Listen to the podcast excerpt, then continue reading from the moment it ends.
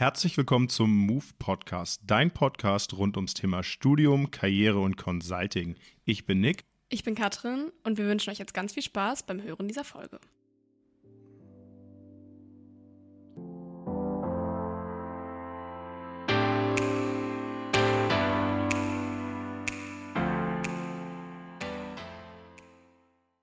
Herzlich willkommen zu einer neuen Folge von unserem Podcast. Ich sitze hier heute, du lachst schon so, ich sitze hier heute mit jemandem ganz Besonderen, äh, auf den ich mich sehr gefreut habe. Und äh, ich war gestern nach der Vereinssitzung noch in der Kavete mit paar Leuten und habe mal erzählt, wer heute mein Interviewpartner ist.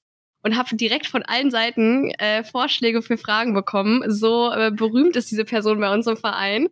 Äh, und äh, ja, ich würde äh, gar nicht lang drum rumreden, sondern einfach mal sagen, äh, Jens, stell dich gerne mal vor.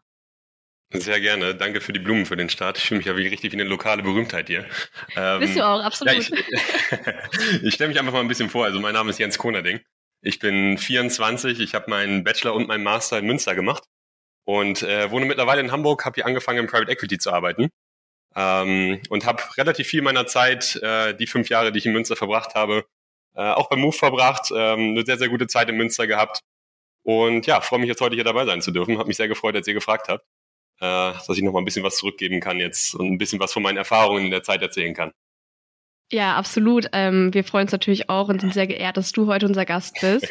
äh, ich sehe gerade, also du bist ja 24, du bist ja gar nicht mal so viel älter als ich und bist jetzt schon im Berufsleben voll dabei. Ähm, wann hast du angefangen zu studieren? Also hast du wirklich das alles in Regelstudienzeit durchgezogen? Ähm, ja und nein. Also ich habe direkt mit 18 angefangen zu studieren. Also ich habe mein Abi, bin ich frisch 18 geworden, quasi nach dem Abi. Ähm, habe kein Jahr Pause gemacht. Und ähm, das war damals noch so zu G8-Zeiten. Und bin dann direkt nach Münster gekommen. Ähm, den Bachelor habe ich in Regelstudienzeit gemacht, das waren die sechs Semester. Für den Master habe ich mir ein halbes Jahr länger Zeit gelassen. Ähm, aber ich denke, da kommen wir gleich noch ein bisschen drauf zu sprechen, wenn es dann so in Richtung Praktika und so geht. Äh, weil das war einer der primären Gründe dafür. Und äh, da habe ich es ein bisschen langsamer angehen lassen, sagen wir es mal so. ein bisschen langsamer, ja. äh, nee, sehr cool. ähm, wann bist du, äh, also warum hast du dich für BWL entschieden und für die WWU? Also ich war in der Schulzeit schon immer so ein bisschen der analytischere Typ. Ich fand auch Sprachen ganz cool. Ich hätte mir vorstellen können, Lehrer zu werden. Habe ich zumindest mal so eine Zeit lang drüber nachgedacht. Ich glaube, da wäre ich auch ganz gut drin gewesen, aber ähm, letztendlich hat mir da so ein bisschen die, die Karriereperspektive gefehlt. Ähm, du bist halt Lehrer, du bleibst Lehrer klar, irgendwie Schulleitung, was weiß ich was, da gibt es auch Optionen, so ist es nicht. Aber das wäre mir, glaube ich, auf Dauer ein bisschen einseitig gewesen. Und dann bin ich so ein bisschen zu dem Entschluss gekommen, okay, für ein paar Jahre Lehrer, das wäre mit Sicherheit cool. Ähm, aber machen wir doch doch mal lieber irgendwie das, wo, wo meine Stärken tatsächlich liegen, so ein bisschen im Analytischen. Äh, für Wirtschaft habe ich mich schon immer interessiert und dann war letztendlich die relativ klassische Entscheidung, BWL zu studieren. Ähm, am Anfang habe ich mir auch gesagt, ja, mal schauen, ob es mir auch tatsächlich gefällt. Und äh, wenn es nicht das Richtige ist, dann mache ich so wie sehr, sehr viele andere auch. Dann suche ich mir halt nochmal was anderes, nachdem man ein, zwei Semester studiert hat. Das wäre auch gar kein Problem gewesen. Ähm, und zu der damaligen Zeit habe ich mit meiner Freundin zusammen was gesucht. Wir haben eine Stadt gesucht, ähm, wo, wo man sowohl Medizin als auch BWL auf einem ja, recht guten Niveau studieren kann und gleichzeitig auch eine schöne Studentenstadt hat. Und ich würde mal sagen, da gibt es vielleicht eine Handvoll Städte in Deutschland, die dafür in Frage kommen. Äh, und letztendlich haben wir uns dann für Münster entschieden, auch für die aufgrund der Nähe zu Hannover, äh, wo ich ursprünglich herkomme. Und äh, letztendlich auch, weil ich nur Gutes über die Stadt gehört habe und über das Studentenleben. Und dachte ich, das ist, das ist genau das Richtige, ähm, um nach dem Abi erstmal das Studentenleben zu starten.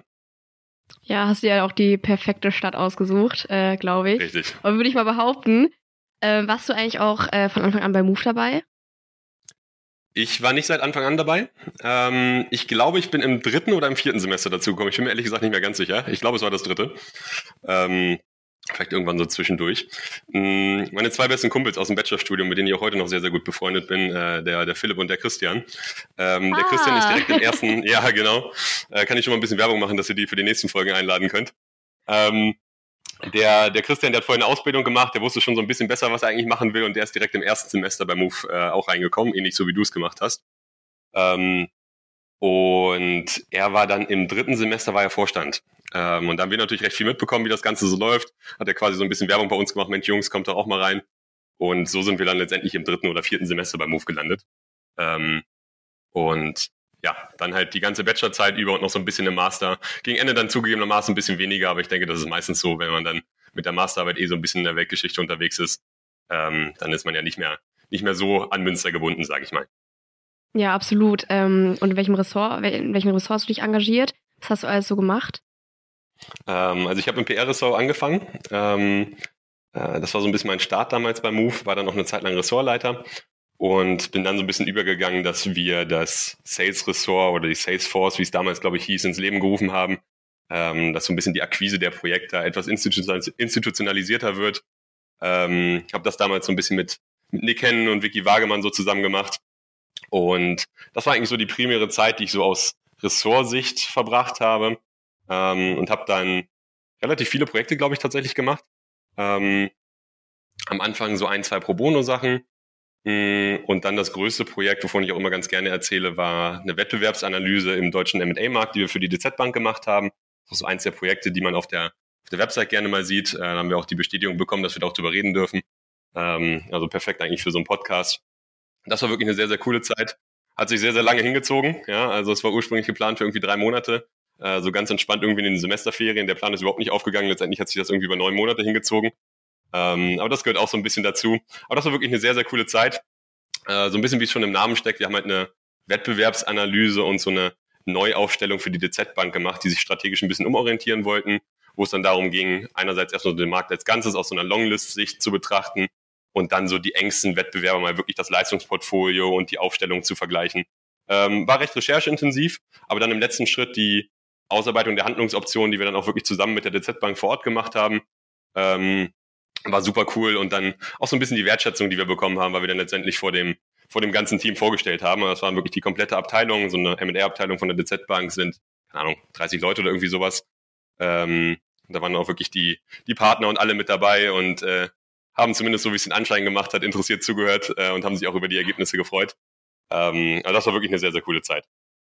Ja, also ich glaube auch, äh, ja, einer der Hauptpunkte, äh, die bei uns bei, im Verein halt auch sind, ist halt die Projektarbeit und auch das Schöne, was halt nach dem Projekt ist, man guckt, äh, ja, was haben wir eigentlich alles so geschafft und äh, dass, wenn der Kunde happy ist und man selber im Projektteam auch glücklich ist, ist auch wirklich ein ja. tolles Gefühl. Auf jeden Fall. Und genau, hatte ich tatsächlich zusätzlich, sorry, dass ich unterbreche, aber nee, zusätzlich dazu ja, noch so das komplette Kontrastprogramm, ähm, was Projekte angeht. Dann hatten wir noch ein Projekt mit der Flaschenpost, wo wir so eine Kundensegmentierungsanalyse gemacht haben. Und äh, das habe ich hier mit dem, auch mit dem Christian zusammen gemacht.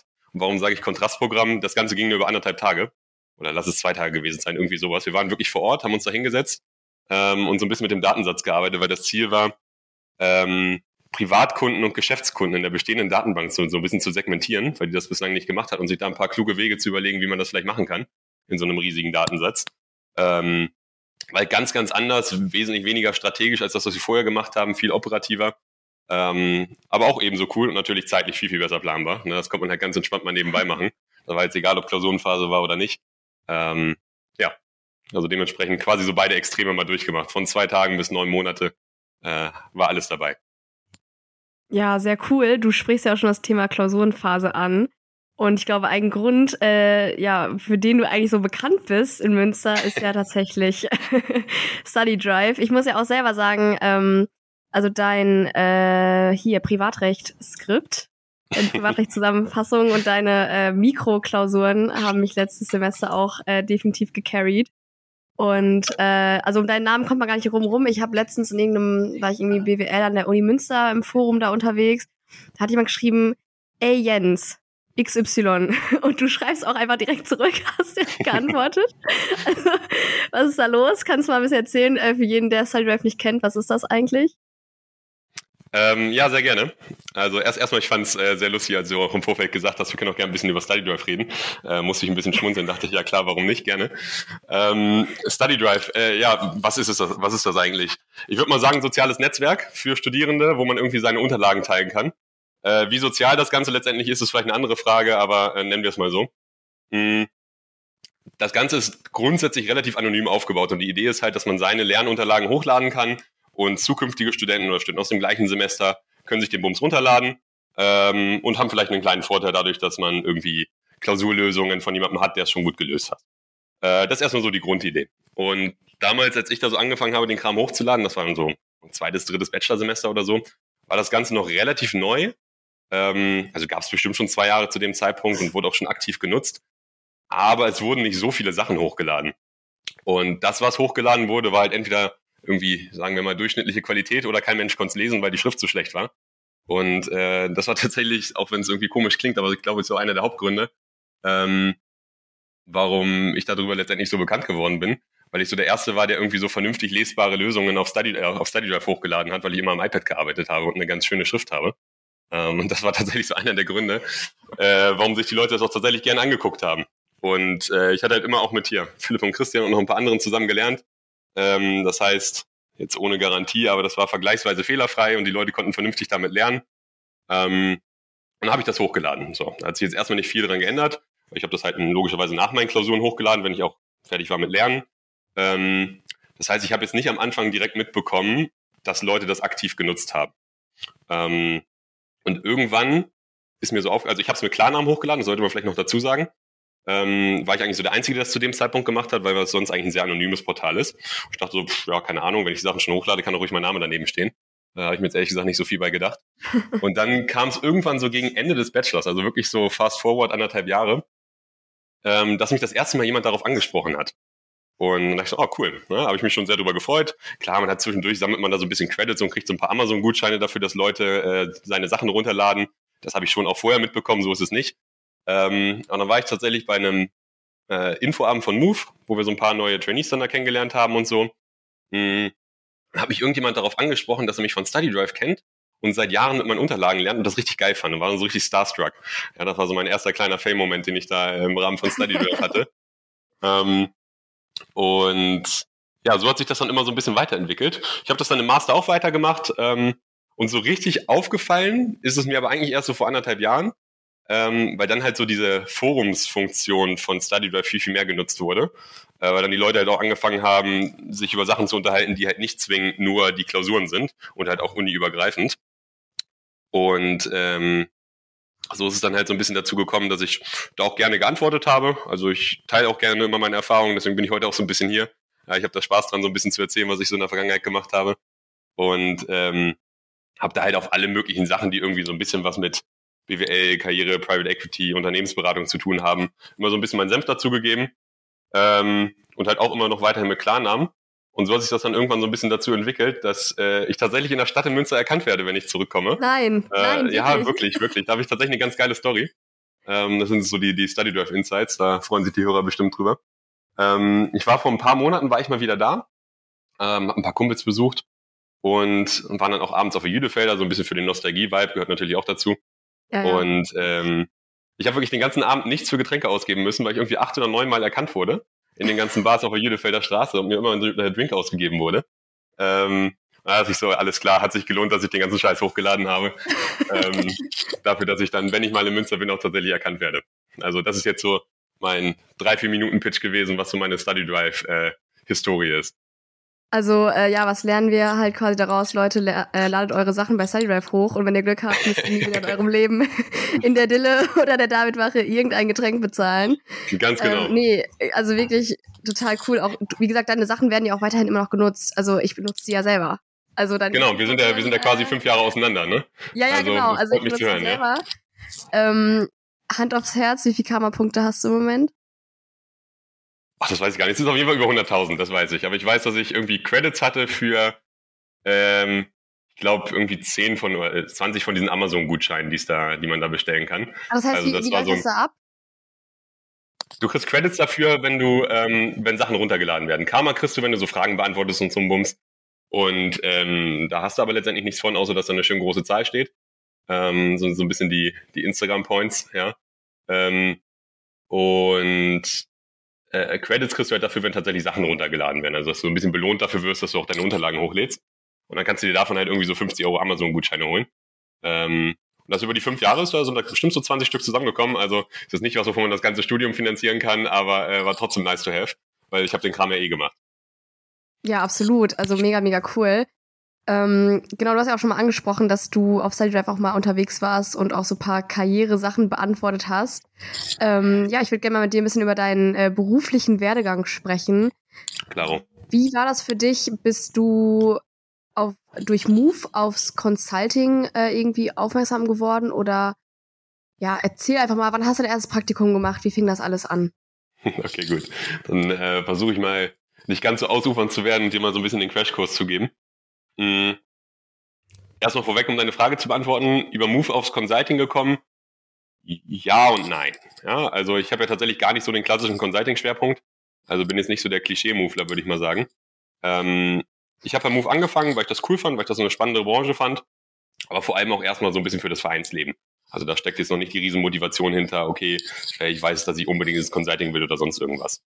Hm, Im Laufe des Bachelors, so gegen Ende, also ich würde mal sagen, so fünftes Semester, wenn man so die ersten Finance-Vorlesungen hinter sich hatte, das ist ja viertes Semester ist das ja, glaube ich, bei uns, ähm, dann hat sich bei mir so ein bisschen das Interesse für Finance entwickelt. So, das war Corporate Finance, weil bei Langer war das, glaube ich, damals.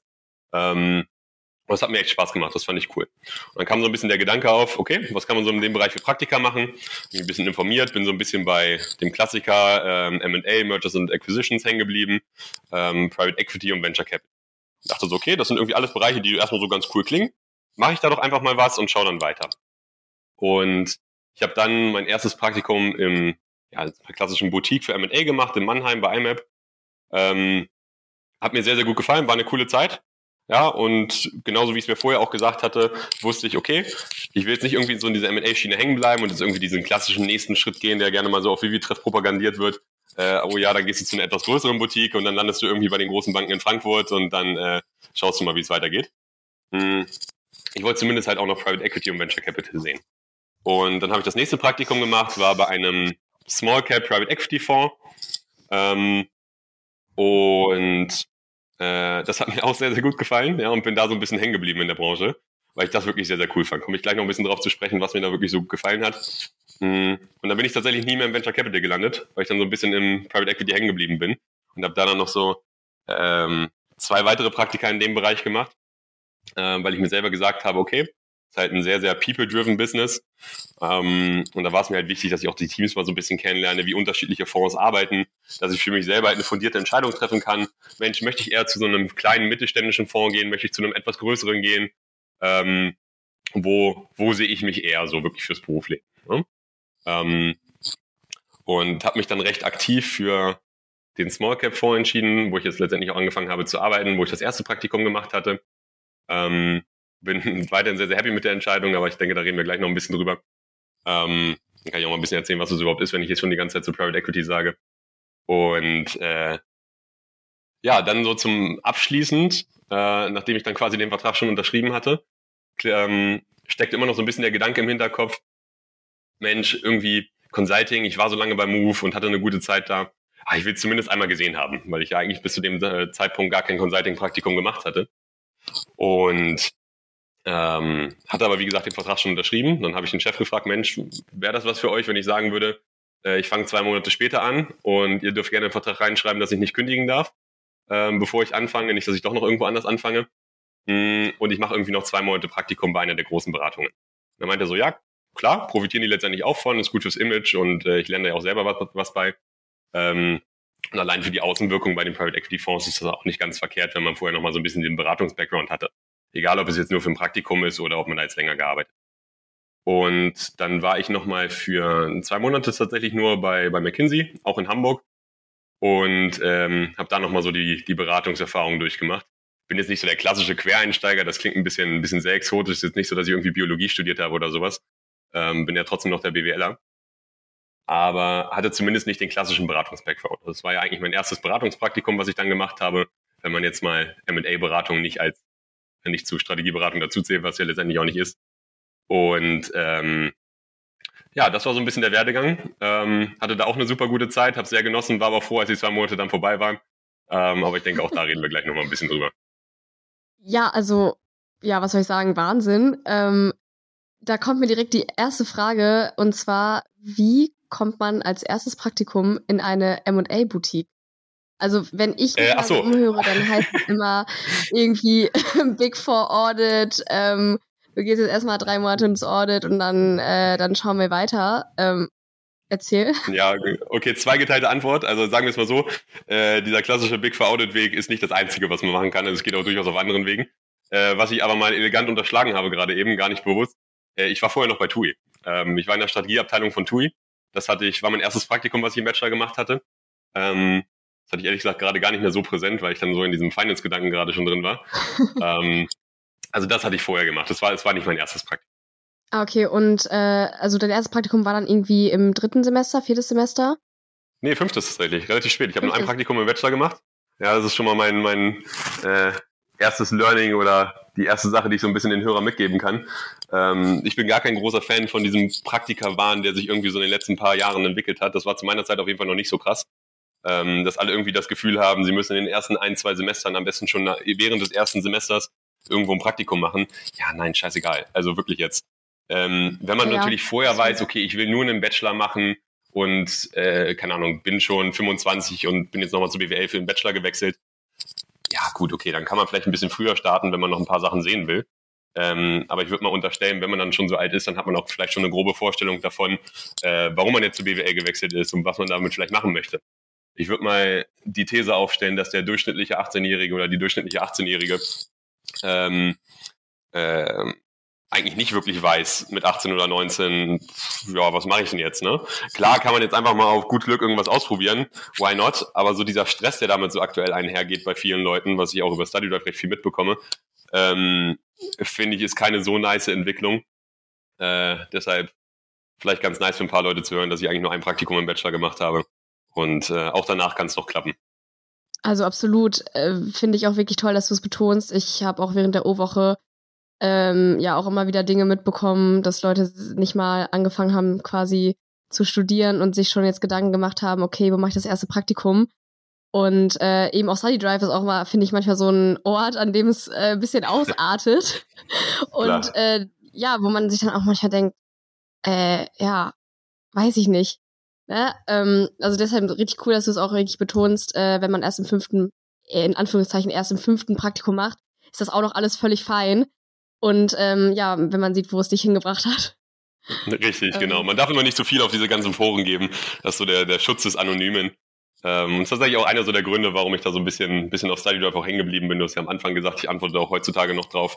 Ähm, guck gerne mal in der Mittagspause oder wenn ich auf dem Klo sitze, mal auf Study Drive vorbei, ja, was man halt so macht. Ähm, und äh, gebe da so ein bisschen meinen Senf dazu und versuche so ein bisschen die Voice of Reason zu sein, so als einer der wenigen, die halt nicht anonym da unterwegs sind. Äh, ja, weil da kann man natürlich immer sehr, sehr viel von sich geben. Ja, absolut. Du hast eben so viel Name-Dropping gemacht, also wirklich erzählt. Ähm, ja. Möchtest du vielleicht mal über dein Praktikum bei McKinsey erzählen? Wie hast ja. du den Bewerbungsprozess eigentlich so wahrgenommen? Was sind die Anforderungen, die McKinsey an äh, die Bewerber stellt? Mhm. Ähm, ja, kann ich gerne mal ein bisschen was zu erzählen. Mm, ich habe mir ja einen recht atypischen Weg durchgemacht. Erstens, wie ich gerade schon gesagt hatte, weil ich nicht den Beratungs-Background vorher hatte. Ähm, also es ist nicht so, dass ich schon tausend Bewerbungsprozesse mit den klassischen Consulting-Cases durchgemacht hatte. Und zweitens, weil ich halt schon einen Job hatte, der auch wirklich 100% sicher war. Ich habe ja vorhin kurz erwähnt, die haben reinschreiben lassen, dass ich vorher nicht kündigen darf. Ähm, das heißt, ich wusste, okay, ich mache das Praktikum nicht, um danach irgendwie übernommen zu werden, sondern einfach nur so ein bisschen für die Experience, ähm, auch um mir selber zu sagen, okay, ich hätte auch zu McKinsey gehen können, bin ich auch ganz ehrlich, da hat auch so ein bisschen Ego mit reingespielt. Ähm, äh, jeder, der was anderes sagt, der, der lügt da auch. Also da bin ich auch immer ganz offen. Und gleichzeitig halt auch so ein bisschen das Netzwerk mitnehmen. Das war bei mir halt so die Motivation. Ähm, das hat aber halt auch dazu geführt, dass ich mich tatsächlich nur bei McKinsey beworben habe, weil ich mir gesagt habe, okay, entweder es klappt, ja, oder halt nicht, dann fange ich halt zwei Monate vorher an zu arbeiten. Ähm, ist mir selber auch bewusst, dass das jetzt nicht der klassische Weg ist.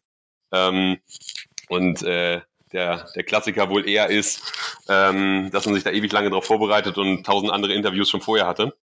Mm, und dementsprechend bin ich da halt auch recht entspannt in diesen ganzen Prozess reingegangen, weil ich war halt nicht wirklich darauf angewiesen. So, ich, ich wollte es schon gerne machen, verstehe mich nicht falsch. Also ich habe da auch durchaus ein bisschen Zeit reingesteckt. Ähm, und irgendwie den eigenen Ehrgeiz hat man ja trotzdem irgendwie, dass es klappen soll, wenn man da schon in dem Prozess drin ist. Ähm, aber ich war vergleichsweise entspannt. Und das Ganze läuft dann halt so ab, mal so ein bisschen zu dem Bewerbungsprozess zu kommen. Hm, du bewirbst dich relativ lean, würde ich jetzt mal sagen. Also die wollen auch kein Motivationsschreiben, nichts, gar nichts haben. Ähm, es war eigentlich eine recht entspannte, zehnminütige Bewerbung.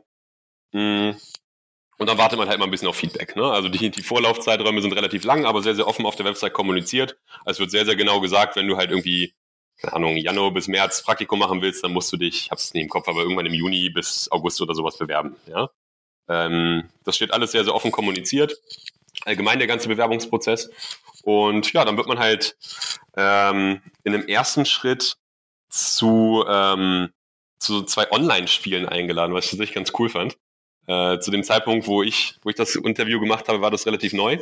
Ähm, was man kennt, sind ja so diese klassischen Numerical Cases oder sowas, wo man halt online irgendwelche Tests machen muss. Und da muss man halt zeigen, dass man irgendwie unter Zeitdruck ein bisschen logisch denken kann und so ein Kram. Das ist auch was, was viele Banken gerne machen. Ähm, ist letztendlich überall immer das Gleiche und ziemlich stressig und meiner Meinung nach relativ wenig Aussagekraft über die Fähigkeiten. Ähm, und McKinsey hat das jetzt so ein bisschen dazu geändert, dass sie halt so ein Spiel selber programmiert haben, also zwei Spiele.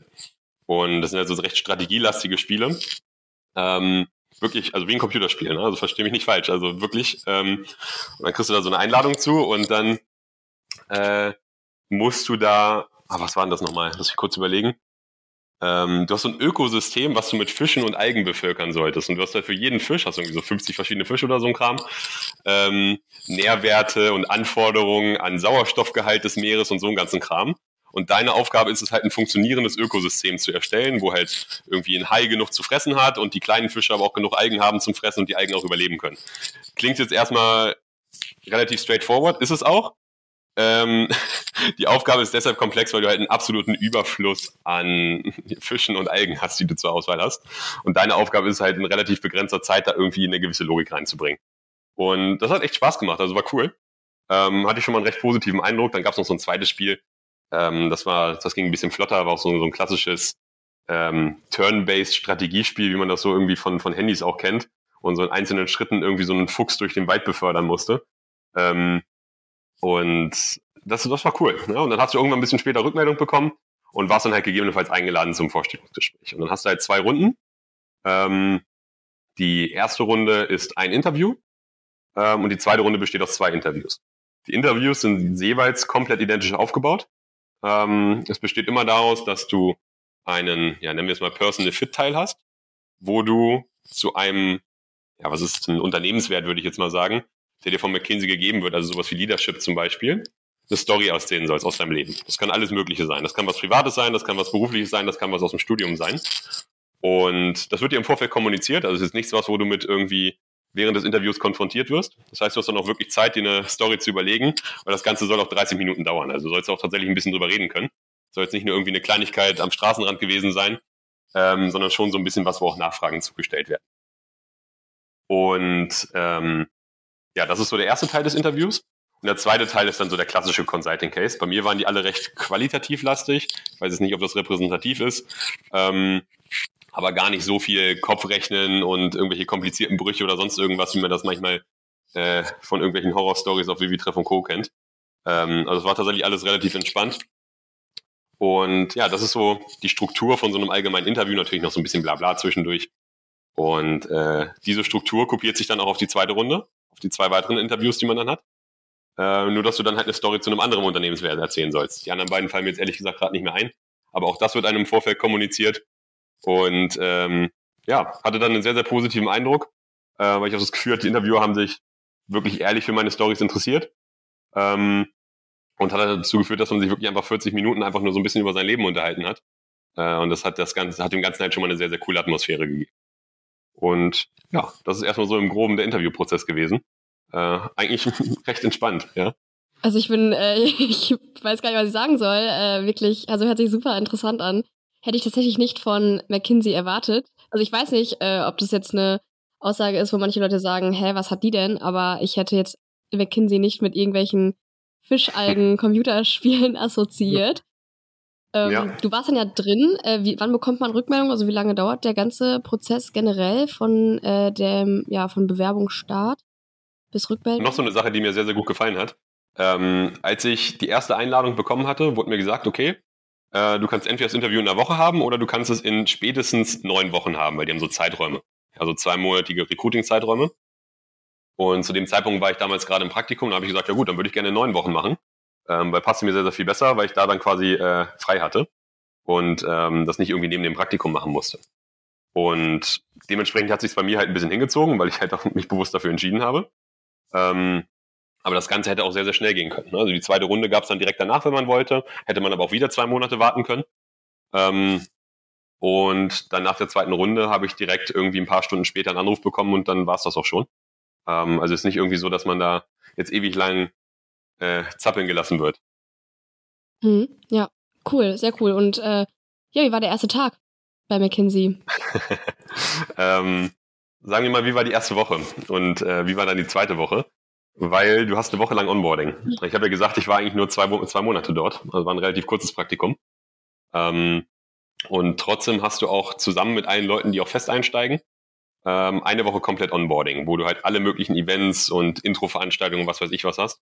Zu meiner Zeit war das alles online, ähm, war trotzdem sehr, sehr cool organisiert. Mhm, ist natürlich noch ein bisschen nicer, weil normalerweise werden da irgendwie alle nach Berlin geflogen ähm, oder irgendeine andere Stadt, wo es dann ist. Ich weiß, dass es dieses Jahr in Berlin war. Ähm, und dann sitzt du da halt irgendwie zusammen mit 100 Leuten, die dann halt irgendwie in der Woche anfangen oder in den zwei, drei Wochen und ähm, hast da dann quasi dein komplettes Onboarding und lernst schon mal direkt einige Leute aus der Firma kennen. Mhm. Und im Rahmen der Möglichkeiten haben sie das auch in dem Online-Event sehr, sehr cool gemacht. Weil daraus bestand eigentlich meine komplette erste Woche. Und die zweite Woche war dann direkt Projektstart.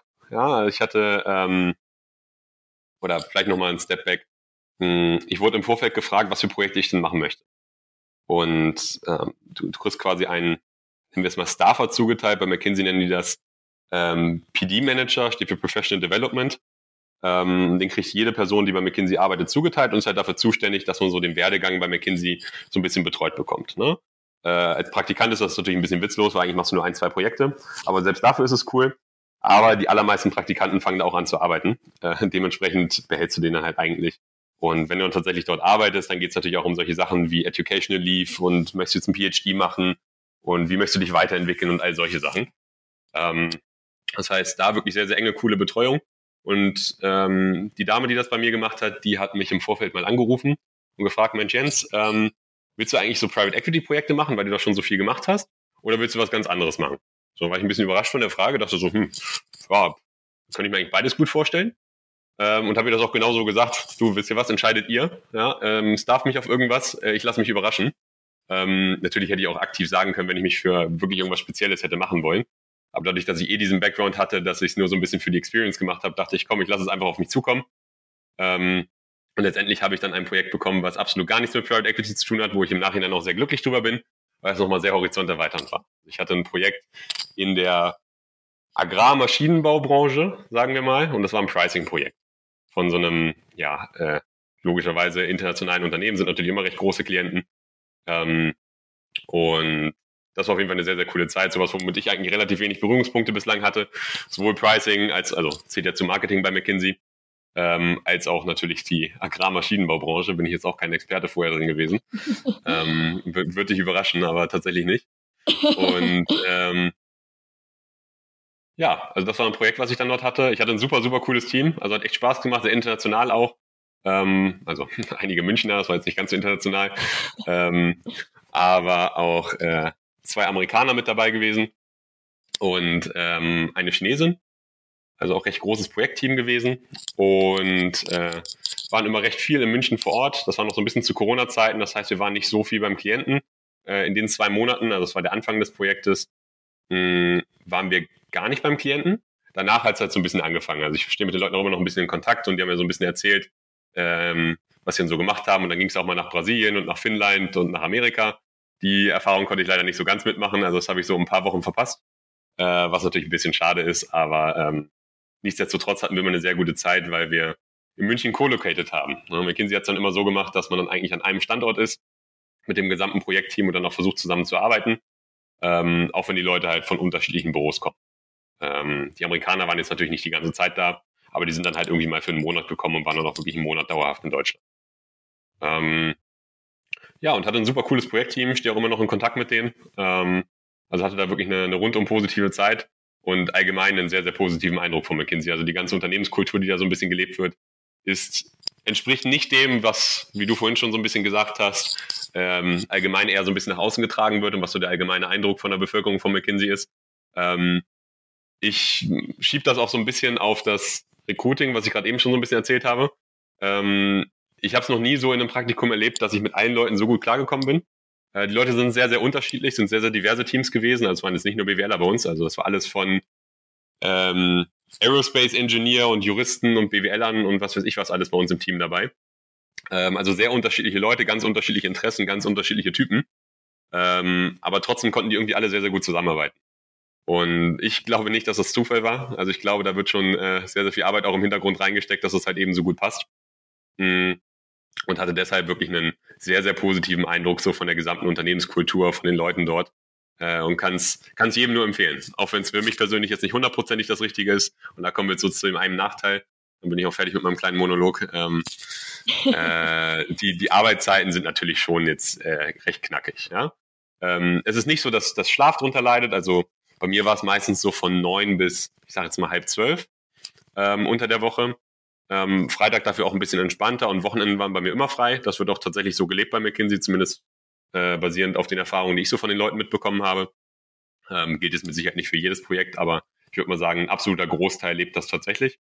Ähm, und nichtsdestotrotz äh, hat es mir halt auch so ein bisschen gezeigt und was ich mir eigentlich auch vorher schon gedacht hatte, dass es nicht meine Vorstellung von Arbeitsleben, ähm, weil ich möchte schon auch ganz gerne noch ein bisschen Privatleben haben und die Möglichkeit haben, wenn ich jetzt hier schon nach Hamburg in eine neue Stadt gezogen bin, auch tatsächlich mal ein paar Leute kennenzulernen. Äh, weil das habe ich dann halt in den zwei Monaten bei McKinsey, wo ich ja auch in Hamburg war, gemerkt, dass ich dann halt am Wochenende nicht so viel Bock hatte, jetzt irgendwie groß noch unterwegs zu sein, weil ich dann meine äh, Social Batteries auch erstmal ein bisschen wieder aufladen musste. Also ich bin dann der Typ, der auch durchaus mal ein bisschen Zeit für sich braucht. Und wenn ich das halt unter der Woche gar nicht haben kann, dann brauche ich das halt ein bisschen am Wochenende. Ähm, dann habe ich halt sehr krass gemerkt, dass äh, da für mich persönlich halt das Sozialleben recht stark darunter leidet. Ähm, und da das etwas ist, was mir sehr wichtig ist, war das für mich nicht, nicht vereinbar mit meiner Vorstellung von, äh, von Arbeit an sich. Mhm. Ja, also sehr interessant, was du jetzt erzählst. Äh, du bist natürlich auch hier, um Monologe zu führen. Also nicht ganz um Monologe zu führen, aber du bist natürlich. nee, nicht äh, komplett, hier, aber so halb. Nicht komplett, aber schon so ein bisschen. nee, also wirklich sehr, sehr cool. Ähm, also sagst du schon, wenn das Consulting jetzt das Richtige für dich gewesen wäre, hättest du dir schon vorstellen können, dort weiter zu arbeiten oder hättest du gesagt, okay, hm, Work-Life-Balance, doch vielleicht lieber. Ja, also sagen wir mal nicht, wenn Consulting das Richtige gewesen wäre, das hat mir schon sehr gut gefallen. Also die Arbeit an sich fand ich schon cool. Äh, sagen wir, wenn Work-Life-Balance für mich halt nicht so priorisiert wäre, wie es aktuell ist. Ja? Also wenn ich mir gesagt hätte, okay, das wäre für mich okay, das zwei Jahre zu machen oder auch länger, was weiß ich, ähm, dann wäre es für mich wirklich ein absolut idealer Arbeitgeber gewesen. Ähm, dann wäre ich da ziemlich sicher auch gelandet. Ja, okay, krass, ja. Ähm, was würdest du Leuten denn empfehlen, wenn die sagen, hey, ich möchte mich gerne bei McKinsey bewerben? Was denkst du, sollten die mitbringen? Ähm, ja, gute Frage. Ähm, Vielleicht erstmal Schritt eins, das geht so ein bisschen in eine ähnliche Richtung wie das, was ich gerade eben schon meinte. Man muss sich nicht zu sehr auf diesen einen Weg versteifen. Ja, das kann funktionieren. Wenn man wirklich schon mit 19 sagt, boah, mega geil, ich weiß genau, dass ich das machen möchte, gut, fair enough. Dann kann man auch genau diesen Weg gehen mit äh, irgendwie erstmal bei den Big Four und dann macht man irgendwie, geht man zu einer kleinen Beratung, dann geht man zu einer größeren Beratung und dann bewirbt man sich fürs vierte Consulting-Praktikum bei McKinsey. Ja, natürlich funktioniert der Weg. Ja, es hat auch irgendwo einen Grund, äh, warum der überall propagandiert wird. Ähm, aber ich bin nicht so der große Fan davon, wenn Leute das nur machen, um so das eine Endziel zu erreichen. Ich bin sehr, sehr glücklich mit meiner Entscheidung gewesen, meine Praktika so aufzubauen. Ich meine, ich habe jetzt auch nicht wenige gemacht, so ist es ja nicht. Aber ähm, ich habe mich immer sehr bewusst für den nächsten Schritt entschieden, weil ich mir das halt angucken wollte, um für mich selber zu entscheiden, ob es das ist, wo ich halt arbeiten will. Und wenn das halt so ein bisschen der Background ist, ähm, habe ich den Eindruck, ist das eine viel, viel gesündere Einstellung zu diesem ganzen Praktika waren, ähm, als wenn man einfach strikt diese diese klassische Reihenfolge befolgt, ähm, um dann irgendwie bei McKinsey zu landen. Ja, also wie gesagt, versteht mich nicht falsch, jetzt auch an die ganzen Zuhörer, dass das kann funktionieren und wenn ihr euch da hundertprozentig sicher seid, macht das, klar, fair enough. Ähm, aber ich unterstelle den meisten Leuten immer, dass äh, sie sich eigentlich gar nicht so sicher in der Entscheidung sind, wie sie vielleicht manchmal denken. Und da kann es auf jeden Fall nicht schaden, mal ein bisschen den Horizont zu erweitern, sich mal ein paar andere Sachen anzugucken, in ein Startup zu gehen oder sonst irgendwas zu machen. Und dann kann man meiner Meinung nach eine viel, viel fundiertere Entscheidung treffen, ob man das überhaupt möchte oder nicht. Ähm, weil, wie man bei mir so ein bisschen rausgehört hat, man muss halt auch schon Bock drauf haben, so, ne? ähm, auf den Lifestyle, der damit so ein bisschen einhergeht. Das ist viele Annehmlichkeiten, ähm, aber auch viele Sachen, die halt andere Teile des Lebens ein bisschen unter sich begraben. Ähm, und ja, unabhängig davon, glaube ich, ähm, muss man jetzt gar nicht so diese eine Qualität mitbringen, um da irgendwie gut landen zu können. Ähm, außer vielleicht irgendwie mit neuen Situationen irgendwie vernünftig schnell umgehen können. Also eine schnelle Idee dazu haben, wie man jetzt irgendwie ein Problem neu lösen kann. Ähm, das ist so diese eine Sache, klingt recht generisch, aber äh, sehr viel mehr würde ich da eigentlich gar nicht nennen, weil ich habe es ja gesehen, die Leute, mit denen ich zusammengearbeitet habe, das waren ganz unterschiedliche Arten von Typen. Ja, da sind die, die vielleicht ein bisschen extrovertierter sind, ähm, die, die gut reden können, dann sind aber auch die, die total analytisch geprägt sind. Ähm, und für alle findet sich irgendwie ein Platz, ähm, wenn man halt so ein bisschen diese Rahmenbedingungen der, des Personal Fits halt erfüllt, die die McKinsey halt entsprechend sucht. Ne? Ähm, mhm. Das spielt wieder so ein bisschen in die ähnliche Richtung, wie ich vorhin schon meinte, äh, dass ich wirklich überzeugt davon bin, dass das Recruiting, so wie sie es aktuell aufbauen, ein sehr, sehr starker Grund dafür ist, warum die Teams so gut zusammenpassen. Ja, weil das war jetzt nicht nur meine Erfahrung, sondern auch das, was ich von anderen Leuten gehört habe, ähm, dass so diese Teamchemie und die Teamzusammenstellung schon absolut top. Ja, sehr schön gesagt. Ähm, vielen Dank dafür. Wenn, also gibt es Dinge, die du aus diesem Praktikum mitgenommen hast für dich, die, an die du dich heute immer noch erinnerst, dass für dich auch vielleicht Lessons learned waren oder irgendwelche Momente, die dich auch überrascht haben? Hm. Ja, also ich weiß gar nicht, ob es so diese eine Sache gab, wo ich sage, okay, das ist jetzt so äh, mega das Learning gewesen. Es war mehr so ein bisschen der Struktur des Projektes geschuldet. Ähm, es war halt dieses extrem organisationsintensiv. Ähm, sprich, es gab ganz, ganz viele Stakeholder, mit denen man irgendwie zu tun hatte äh, und die ist irgendwie geil zu koordinieren.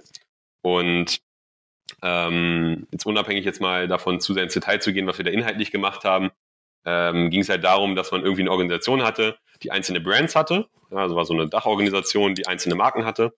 Ähm, die Marken waren auch relativ stark, so von der, von der Präsenz im Markt her. Und gleichzeitig hattest du aber unterschiedliche Regionen, weil die halt international tätig und dann hast du halt so eine klassische Matrixstruktur, wenn man jetzt mal irgendwie an BWL 1 zurückdenkt. Ähm, und das bringt eine gewisse Komplexität mit sich. Und die haben halt so einen klassischen Wandel durchgemacht von einer eher brandfokussierten Organisation zu einer eher regionorganisierten äh, Organisation.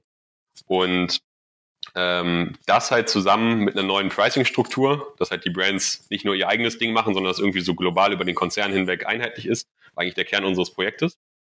Äh, und das hat, warum sage ich das? Das hat halt dazu geführt, ähm, dass man halt mit allen Brands und allen Regionen irgendwie zu sprechen hatte. Und jede Brand und jede Region hatte halt irgendwie einen Chef. Und jeder Chef hatte auch sein eigenes Team.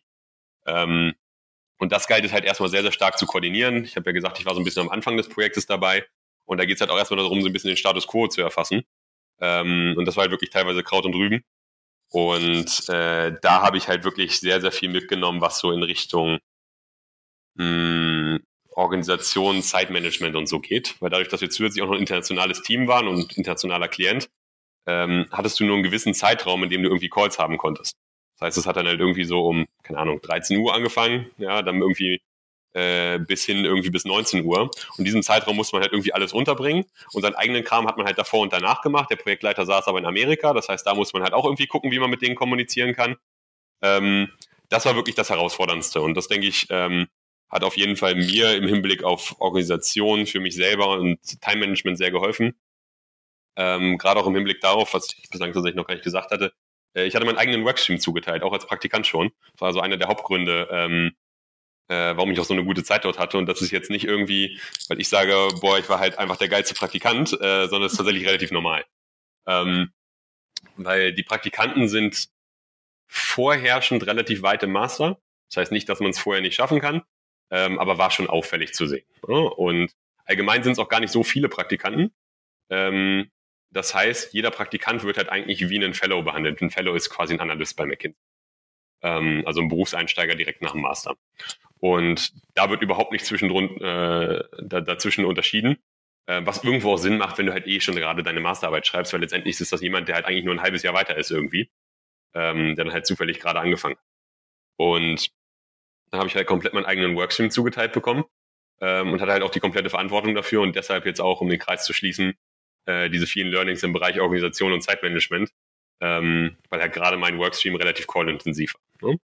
Und es war aber cool, weil man dann halt auch so ein bisschen die Wertschätzung bekommen hat, äh, wenn man allein in irgendwelchen Calls mit den Klienten drin war, dass man das auch als Praktikant schon machen konnte.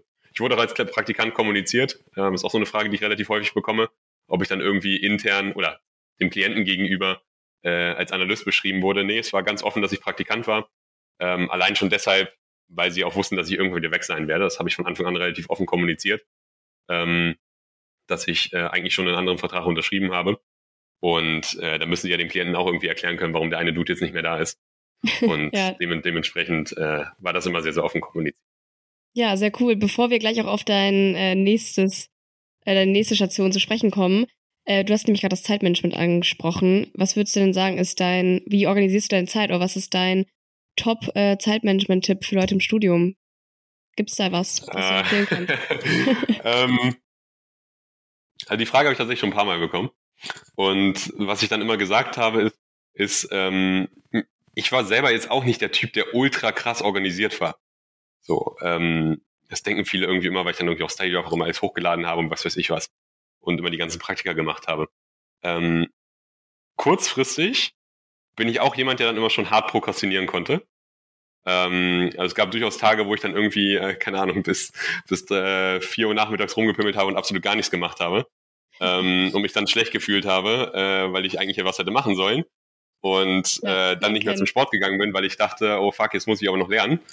Ähm, also das habe ich auch gehabt, so ist es nicht. Ne? Ich habe jetzt nicht die legendären Zeitmanagement-Tipps. Ähm, was ich aber allerdings immer hatte, war einen relativ gut langfristigen Plan. Deswegen habe ich gerade auch kurzfristig gesagt. Ähm, also sobald es nicht so auf Tagesebene war, hatte ich einen relativ guten Plan. Okay, was will ich irgendwie zwei bis drei Wochen vorher gemacht haben? Was will ich eine Woche vorher machen? Und daran habe ich mich auch gut gehalten. Ja, das äh, betrachtet auf die einzelnen Tage war das nicht immer so, wie ich es mir vorgestellt habe.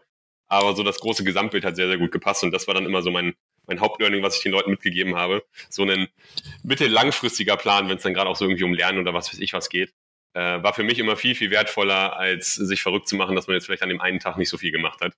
Ähm, aber klar, wenn es jemanden gibt, der beides gut kann, ist natürlich noch umso besser. Ne? Verstehe mich ja. nicht falsch. ähm, Absolut. Also das, ja, aber das war ich auf jeden Fall nicht. Also ich habe jetzt auch nicht die, die legendären Tipps, wo ich euch alle verraten kann, äh, wie ihr auch geile Study Drive Unterlagen erstellen könnt. ja, nee, aber äh, sehr cool. Vielen Dank äh, dafür. Und äh, jetzt zu deinem, ja, zu deiner nächsten Station. Vielleicht könntest ja. du erstmal erklären für alle, die das nicht äh, wissen, was ist eigentlich Private Equity? Ja, also Private Equity mh, hm, ist letztendlich Beteiligungsbranche. Ja, also was wir machen, ist Unternehmen zu kaufen, die für eine gewisse Zeit äh, operativ weiterzuentwickeln, ins, gegebenenfalls ins Management zu gehen und nach einer gewissen Zeit wieder zu verkaufen. Das heißt, wir sind, wenn man sich so diesen ganzen M&A-Markt anguckt, also M&A einfach Verkauf von Unternehmen, ähm, gibt es eigentlich drei Parteien. Ja, ähm, das ist immer so ein bisschen den Exkurs, den ich da ganz gerne mache, um zu erklären, wo wir halt in diesem Universum eigentlich stehen. Ähm, du hast den Verkäufer, ja, halt irgendjemanden, keine Ahnung, ThyssenKrupp sagt, sie wollen ihre Fahrstuhlsparte verkaufen. Das ist so das eine Extrem. Das andere Extrem ist, du hast irgendeinen mittelständischen äh, Unternehmer, der 64 ist und seine Tochter möchte das Unternehmen nicht übernehmen. Und er fragt sich jetzt halt, gut, was mache ich denn jetzt? Hm? Ähm, das heißt, auf der einen Seite irgendwie so Großkonzern, auf der anderen Seite so kleiner Mittelständler. Hm. Nichtsdestotrotz, beides Verkäufer. Ja? Dann hast du M&A-Berater. Das ist das, was ich vorhin so vor einer knappen halben Stunde mal meinte, dass ich auch mal ein Praktikum gemacht hatte. Ähm, weil letztendlich sind das solche komplexen Prozesse, wenn du Unternehmen verkaufen willst. Das kannst du nicht einfach so machen. Gerade um nochmal das Beispiel von dem Mittelständler fortzuführen. Der Mittelständler hat natürlich auch keine Ahnung, wie man sowas. Ja, also der macht das einmal in seinem Leben. Das ist sein Lebenswerk. Das ist sehr, sehr wichtig für ihn. Ähm, gleichzeitig hat er keine Erfahrung, wie so ein ganzer Kram überhaupt läuft. Äh, das heißt, du holst dir natürlich irgendwie einen M&A-Berater. Der wird dann halt natürlich auf Erfolgsbasis bezahlt, kriegt einen gewissen Anteil an dem Kaufpreis. Ähm, das ist so die zweite Partei, die und dritte Partei ist dann der Käufer. Ja, und Käufer können zwei verschiedene Arten von Käufer sein, jetzt mal sehr vereinfacht ausgedrückt. Du kannst einen strategischen Käufer haben. Ein strategischer Käufer sagt, okay, ich kaufe das Unternehmen, weil pff, die machen irgendwie das gleiche wie ich oder das passt gut in meine Wertschöpfungskette. Äh, Kann noch tausend andere Gründe geben. Ähm, aber das ist so der Klassiker, sprich andere Unternehmen. Ja? Und der, die zweite Art von Käufer sind Finanzinvestoren. Und Finanzinvestoren machen genau das, was ich gerade eben schon so in ein, zwei Sätzen gesagt habe. Sie kaufen das Unternehmen, entwickeln es weiter und verkaufen es wieder. Das heißt, sie sind Partner auf Zeit. Ja? Und was ich auch ganz gerne sage, wenn mich Leute so ein bisschen fragen, was man eigentlich so da tatsächlich macht, ähm, für mich ist es so ein bisschen das, das Mittelstück oder die, die Schnittmenge aus Unternehmensberatung, sprich das, was ich bei McKinsey gemacht habe, und M&A-Beratung beziehungsweise Investmentbanking. Ja, ist nicht alles.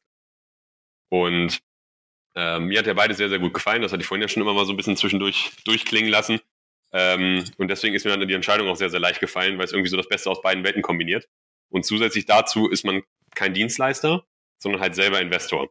Und das führt halt so ein bisschen dazu, dass man für sich selber arbeitet. Also bist halt intrinsisch viel, viel motivierter. Ähm, und hat bei mir halt auch so ein bisschen dazu geführt, dass ich den eigenen Nutzen, den ich habe, ich empfinde den als viel, viel greifbarer, als ich es zum Beispiel in der Beratung hatte oder der, vor allem auch in der M&A-Beratung. Ja, weil du bist halt immer Dienstleister ähm, und, und arbeitest für andere und bist halt nach einer gewissen Zeit einfach wieder raus. Ja, und wir, wir kaufen das Unternehmen, betreuen es für fünf Jahre. Ähm, konkret wir, also da, wo ich jetzt angefangen habe, äh, sind operativ wirklich auch sehr aktiv. Ja, also gehen in die Unternehmen rein, betreuen einzelne Projekte, äh, sind jetzt nicht im Tagesgeschäft tätig, ähm, aber betreuen das Ganze so ein bisschen aus Strategiesicht, aus Beiratssicht und all solches. Und ja, das ist so ein bisschen in Kurzzusammenfassung, was Private Equity ist. Für mich eine sehr, sehr spannende Branche.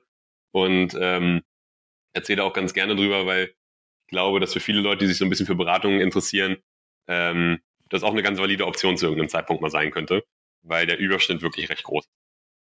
Ja, absolut. Ähm, ja, vielen Dank erstmal für diese kleine Einleitung.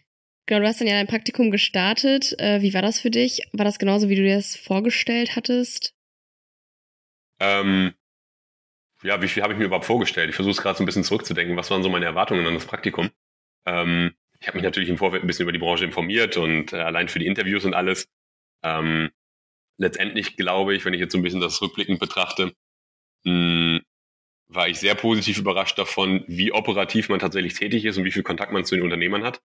Ähm, das gilt aber wirklich jetzt auch konkret für Small Cap Private Equity, was ich mache. Wenn ich Small Cap sage, meine ich immer so, ja, so kleine mittelständische Unternehmen, auf die wir uns fokussieren. Das ist so eine Größeneinordnung quasi.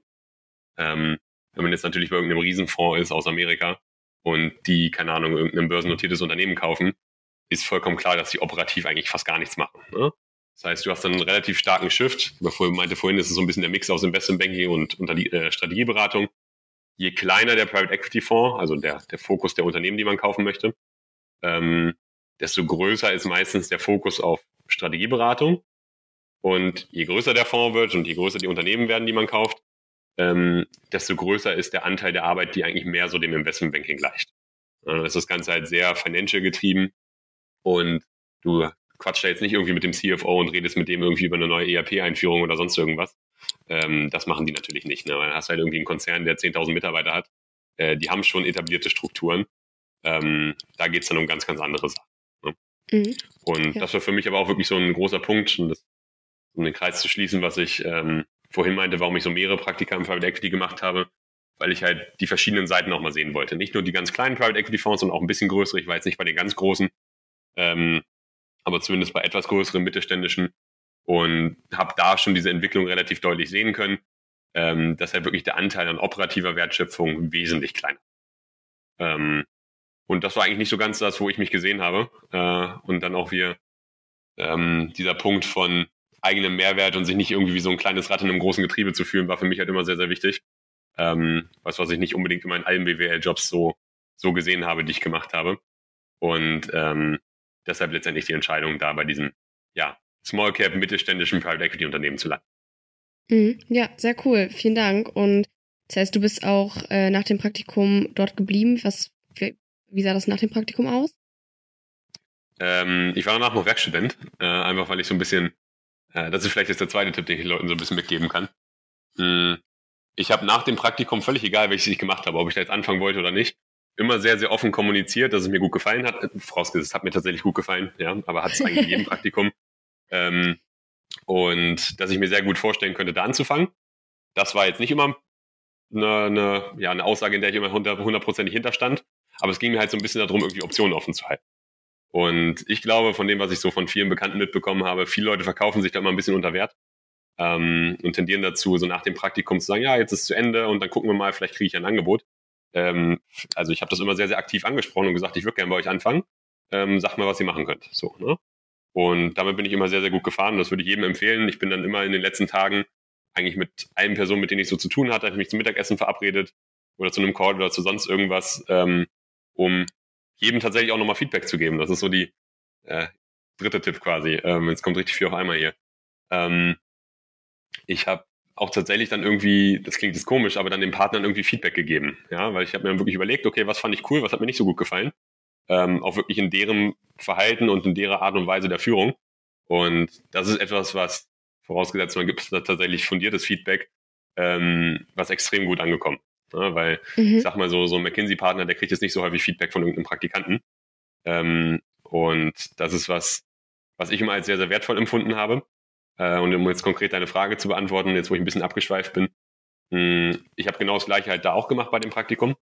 Und ähm, bin halt endlich essen gegangen und habe gesagt, du, ich könnte auch gerne noch als Werkstudent dabei bleiben, ja, wenn, wenn das für euch in Ordnung wäre und wenn ihr das gebrauchen könnt. Und weil vorher hatten die noch nie einen Werkstudenten, meine ich so, gut, können wir ja mal ausprobieren, ob es klappt, ne? Ähm, und dann war ich irgendwie noch für ein halbes Jahr Werkstudent und dann habe ich ein paar andere Praktika noch gemacht. Dann kam so irgendwann noch die McKinsey-Zeit und dann irgendwann haben sie sich bei mir ähm, gemeldet und ähm, meinten dann halt, Mensch, wir könnten uns vorstellen, dass du bei uns anfangen kannst. Weil das ist noch so die, die letzte Sache, die man vielleicht abschließend sagen muss, dass man das verstehen kann. Warum habe ich denn nicht direkt ein Angebot bekommen? In der Branche ist es, entweder sie suchen halt jemanden oder sie suchen niemanden. Die Teams sind super klein. Also wir sind vier Investment Professionals bei uns. Ähm, ich würde mal sagen, ein durchschnittlicher Private Equity Fonds hat vielleicht acht bis zehn. Ähm, gibt natürlich auch ein paar, die ein bisschen größer werden, aber wenn man sich den Durchschnitt anguckt, ist acht bis zehn, denke ich, ein ganz realistischer Guess. Ähm, und das ist natürlich jetzt nicht ein Team, was jetzt permanent erweitert wird. Also entweder sie wollen erweitern aktiv und suchen dann auch aktiv, ähm, aber es ist nicht so, dass sie jetzt jeden Praktikanten irgendwie übernehmen können und dem Angebot machen. Und ähm, der Klassiker ist halt auch, dass man eigentlich diesen Weg über irgendwie zwei Jahre Beratung oder zwei Jahre Investmentbanking geht und dann da irgendwie so ein bisschen rüberwechselt. Ähm, gerade für die etwas größeren Fonds gilt das, wenn man sich so diese kleinen mittelständischen anguckt, dann kann es auch gut über ein Praktikum funktionieren. Ähm, aber was ich damit so ein bisschen sagen will, ist, es ist halt nicht planbar, ja, und äh, deshalb halt auch wirklich immer dieser Gedanke bei mir gewesen, ich positioniere mich so, dass sie sich bei mir, bei mir melden, wenn sie halt irgendwann tatsächlich jemanden suchen. Und ja, das hat rückblickend betrachtet immer sehr, sehr gut geklappt. Also das kann ich jedem nur empfehlen, mir das irgendwie gleich zu tun. Ähm, und wenn es nur ist, um irgendwie ein Gefühl dafür zu bekommen, wie viel Konkurrenten zahlen würden, wenn es ein Laden ist, wo man gar nicht anfangen will, ähm, um selber halt auch so seine eigene Verhandlungsposition ein bisschen zu verbessern. Mhm. Ja, super interessant. Ähm, den Ansatz kannte ich tatsächlich auch noch nicht. Und äh, ich weiß nicht, ich glaube, vielleicht müsste man auch erstmal ein bisschen über seinen Schatten springen. Äh, ja, auf jeden Fall. Ersten Praktikum Klar. dem Partner einfach mal Feedback zu geben. Ich habe es auch nicht von Anfang an gemacht. Also ist jetzt nicht so, dass ich äh, bei TUI habe ich das auch noch nicht gemacht und ähm, im dem M&A-Praktikum bei IMAP habe ich dann halt bei meinen direkten Betreuern gemacht. Aber irgendwann dachte ich so, warum mache ich das nicht eigentlich bei einem? Und wenn es nur ist, um irgendwie so ein bisschen die Kontakte zu pflegen, ähm, wenn man dann halt irgendwann in einem Jahr mal wieder in der Stadt ist und dann sich mit jemandem mal auf einen Kaffee treffen kann. Ähm, weil das geht auf jeden Fall besser, wenn sie einen positiv über irgendeine, so über irgendeine so Äußerung, über so Feedback in Erinnerung behalten. Ne? Ja, absolut. Ja, sehr cool. Vielen, vielen Dank dafür. Ähm, genau, du arbeitest ja auch im Moment oder mittlerweile äh, jetzt auch im Private Equity. Wie sieht denn im Moment so ein ja. Arbeits, äh, eine Arbeitswoche oder ein Arbeitstag bei dir aus? Also, äh, first of all, sehr abwechslungsreich. Ähm, das war so auch einer der Hauptgründe, warum ich mich da so für interessiert habe, weil es halt nicht so die, die klassische Arbeitswoche gibt. Aber was ich sagen kann, ähm, sind, was die klassischen Arbeitsbereiche sind. Ähm, wie die sich dann auf eine Woche aufteilen, das ist ganz, ganz unterschiedlich. Du hast eigentlich so zwei Kernbereiche der Arbeit. Das eine ist, nehmen wir es mal so, die Akquisitionsphase, ähm, wo es halt irgendwie darum geht, neue Unternehmen zu kaufen. Ja? Ähm, das läuft immer parallel. Ähm, wir konkret äh, peilen so ein Deal pro Jahr an und halten Unternehmen durchschnittlich fünf Jahre. Ähm, das heißt, haben irgendwie so ein Portfolio von drei bis fünf Portfoliounternehmen. Und ähm, dann ist aber logisch, dass irgendwann werden halt wieder welche verkauft und müssen halt neue dazukommen. Ähm, und das ist halt so dieser klassische M&A-Prozess, den wir halt von Käuferseite dann betrachten. Das ist so ein bisschen das, was ich gerade eben meinte mit, auf der anderen Seite stehen halt auch die M&A-Berater. Ähm, das ist wirklich ein meist sehr, sehr strukturierter Prozess, ähm, der halt irgendwie anfängt mit der ersten Indikation im Teaser, der anonymisiert ist, dann unterschreibt man Vertraulichkeitserklärungen, dann kriegst du so ein riesen PowerPoint-Pamphlet zugeschickt von dem M&A-Berater mit allen möglichen Informationen zu dem Unternehmen.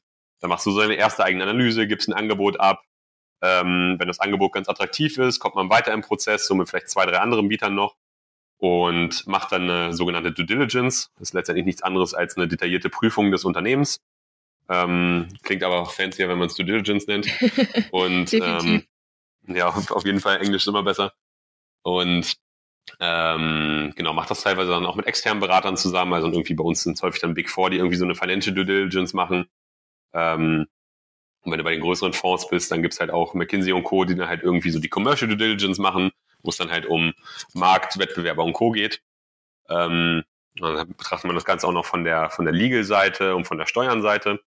Ähm, und je nach Case halt vielleicht auch nochmal IT oder sonst irgendwas. So, das Ganze ist recht zeitintensiv, das zieht sich relativ lange hin, dann hast du irgendwie parallel noch ein paar Vertragsverhandlungen. Ähm, ja, und dann, wenn es gut läuft, unterschreibt man das Ganze dann halt am Ende. Ähm, das würde ich mal sagen, zieht sich so im Durchschnitt vielleicht über sechs Monate hin. Kann auch durchaus mal länger dauern. Ähm, und ja, das ist so die, die eine Seite der Medaille. Ähm, da kann es natürlich auch irgendwie mal ein, zwei Prozesse parallel geben, weil du musst natürlich auch immer davon ausgehen, dass es irgendwas nicht klappt. Ähm, und die andere Seite der Medaille ist letztendlich die Portfoliobetreuung. Ich habe jetzt schon ein paar Mal gesagt, dass wir jetzt konkret oder so allgemein Mittelstands-Private Equity häufig sehr operativ aktiv ist ähm, und hat alle möglichen strategischen Projekte betreut. Nachdem wir ein Unternehmen gekauft haben, haben wir klassischerweise, ja, was in der, in der Branche klassisch ist, ist ein 100-Tage-Plan, ähm, wo man halt die wichtigsten Projekte für die ersten 100 Tage in irgendeiner Form definiert und ganz, ganz klar sagt, wer macht was, was setzen wir wie um, bla bla. Ähm, bei uns ist das meistens eher so ein ein bis zwei Jahresplan, ähm, weil wir uns halt auf Unternehmen fokussieren, die meistens an so einer kritischen Stelle sind, die halt recht viel Bedarf an Professionalisierung für Organisationsstrukturen, Internationalisierung, Vertrieb, Pricing, äh, IT-Strukturen, alles Mögliche haben. Meistens auch so, dass wir die Geschäftsführung dann gegebenenfalls nochmal erweitern oder sonst irgendwas. Ähm, sprich, relativ viele umfangreiche Maßnahmen, die das Unternehmen an sich grundlegend verändern. Und ähm, aufbauen tun wir da halt immer auf Unternehmen, die ein sehr, sehr gutes Produkt und sehr, sehr gute Dienstleistungen haben und bis zu diesem kritischen Punkt halt sehr, sehr gut wachsen konnten, jetzt aber einfach halt mit dieser nächsten Wachstumsphase überfordert sind, weil dann brauchst du ganz andere Qualitäten als Manager. Dann bist du halt nicht mehr irgendwie vielleicht der Wirtschaftsingenieur, der eine geile Maschine bauen kann, ähm, sondern brauchst dann halt wirklich die Managementqualitäten. Und äh, woher sollen die das haben, wenn es halt irgendein Mittelständler ist, der das Ganze in dritter Generation führt und jetzt vielleicht 60 ist? Ähm, und das ist dann meistens so der Punkt, wo wir dann halt reinkommen. Und das ist halt extrem abwechslungsreich. Da kommt es halt wirklich auf jeden Deal einzeln drauf an, was jetzt so die Kernaufgaben sind und was priorisiert wird.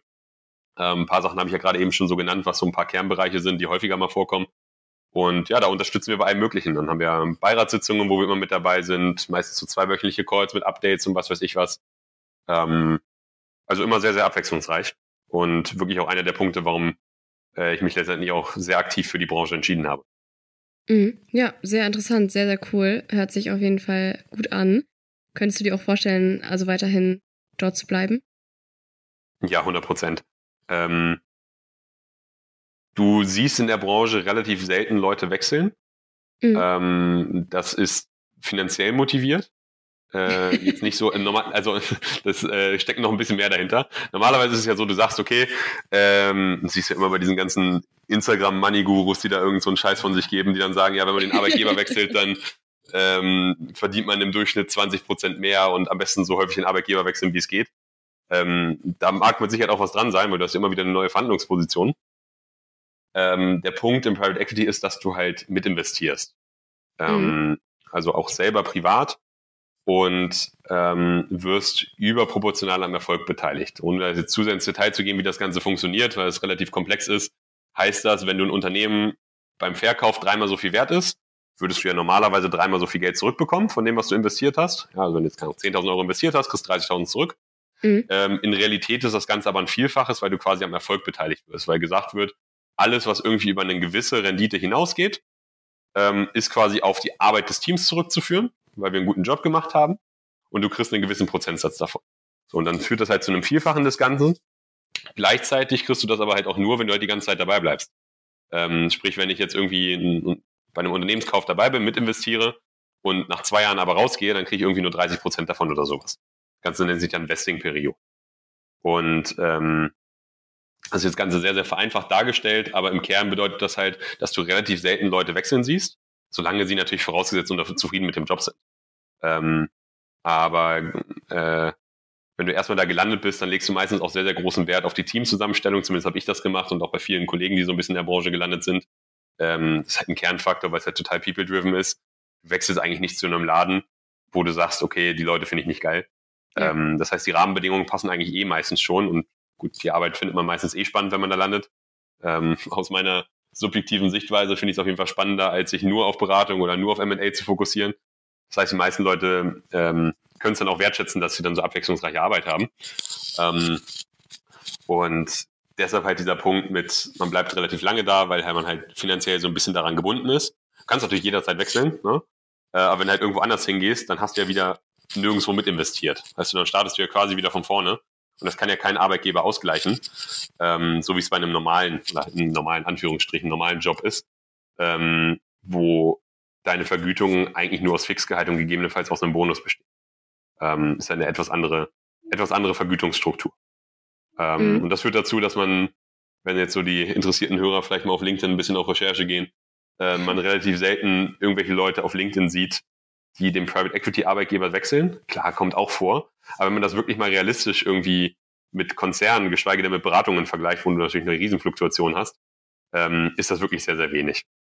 Und das ist halt aus meiner Sichtweise genau aus den beiden Gründen, die ich jetzt gerade genannt hatte, motiviert. Ja, ja, sehr cool. Vielen, vielen Dank.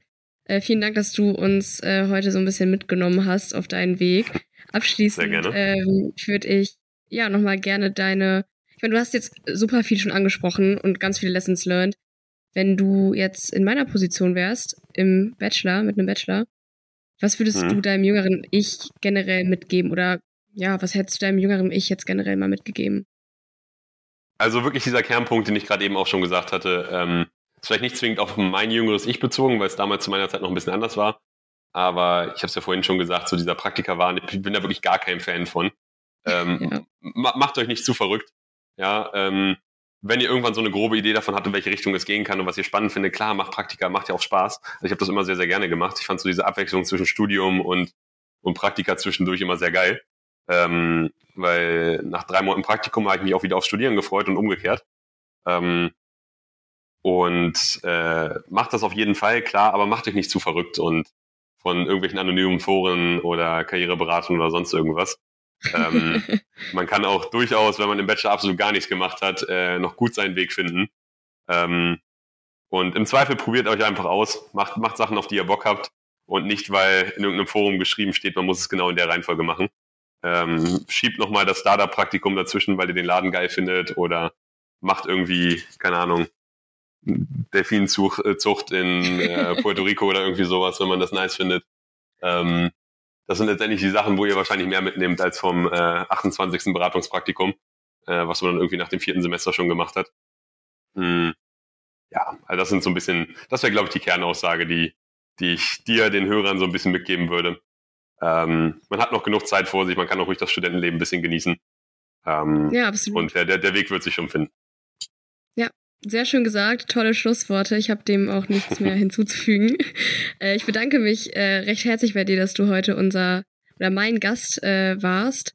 Und ähm, ja, für alle, die die Folge auch denen die Folge auch gefallen hat, ähm, ihr findet bestimmt Jens irgendwo auf Study Drive in der Vivi Deutschland Gruppe, nee, oder? Bist du da, bist du da aktiv? Ich weiß nicht, die Gruppe ja, ist überall, überall so ein bisschen. Also nicht, unterwegs.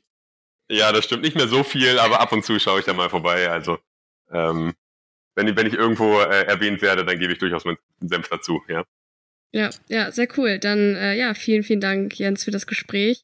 Und ich sehr hoffe, gerne. ihr alle konntet auch was äh, mitnehmen aus äh, diesem ja, umfangreichen Interview. Und äh, wenn es euch gefallen hat, dann äh, gebt uns auch gerne Feedback. Also sprecht uns gerne mal an. Gebt uns gerne eine 5-Sterne-Bewertung, wenn es euch gut gefallen hat. Oder auch eine 2-Sterne-Bewertung, wenn es euch nicht so gut gefallen hat.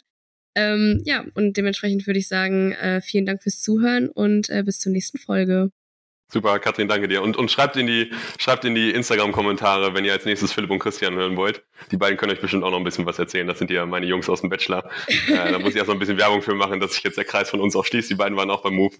Ähm, Habe ich ihnen versprochen, ja. Und äh, die nächsten Folgen müssen auf jeden Fall mit denen sein. Dann erfahrt ihr ein bisschen was über Investmentbanking und äh, nochmal ein bisschen mehr Beratung um Private Equity. Ja, definitiv. Oder kommt einfach direkt zum Move, weil äh, Philipp hat auch letztens bei uns mal eine Schulung gehalten, beziehungsweise nicht nur eine, sondern irgendwie, ich glaube, drei an einem Tag. Ähm, ja. Und äh, ich war auch bei deinem Vortrag dabei. Also Jens hat mal vor einem, fast einem Jahr sogar äh, bei mhm. uns im Verein mal ähm, ja so ein bisschen auf einer Sitzung erzählt, äh, was im Private Equity so alles abgeht. Und ähm, ja, wenn ihr bei uns im Verein seid, also müssen wir kurz Werbung in eigener Sache machen, dann äh, habt ihr ah, klar, gehört dazu. Äh, zu so einem Netzwerk, ne? Das ist einfach so. Und äh, ja, wie gesagt, vielen, vielen Dank fürs äh, Einschalten. Schreibt uns gerne in die Instagram-Kommentare oder eine Instagram-DM am besten. Und äh, wir gehen dann der ganzen Sache natürlich auch nach. Und äh, ja, vielen Dank fürs Zuhören und bis zum nächsten Mal. Ciao, ciao. Das war die heutige Folge. Vielen Dank, dass ihr eingeschaltet habt. Wenn euch die Folge gefallen hat, hinterlasst uns auch gerne eine Bewertung bei Spotify oder Apple Podcast. Wenn ihr weitere Ideen für Folgen habt oder selber etwas Spannendes erzählen wollt, schreibt uns doch gerne bei Instagram oder LinkedIn. Die Links findet ihr auch nochmal in unseren Shownotes.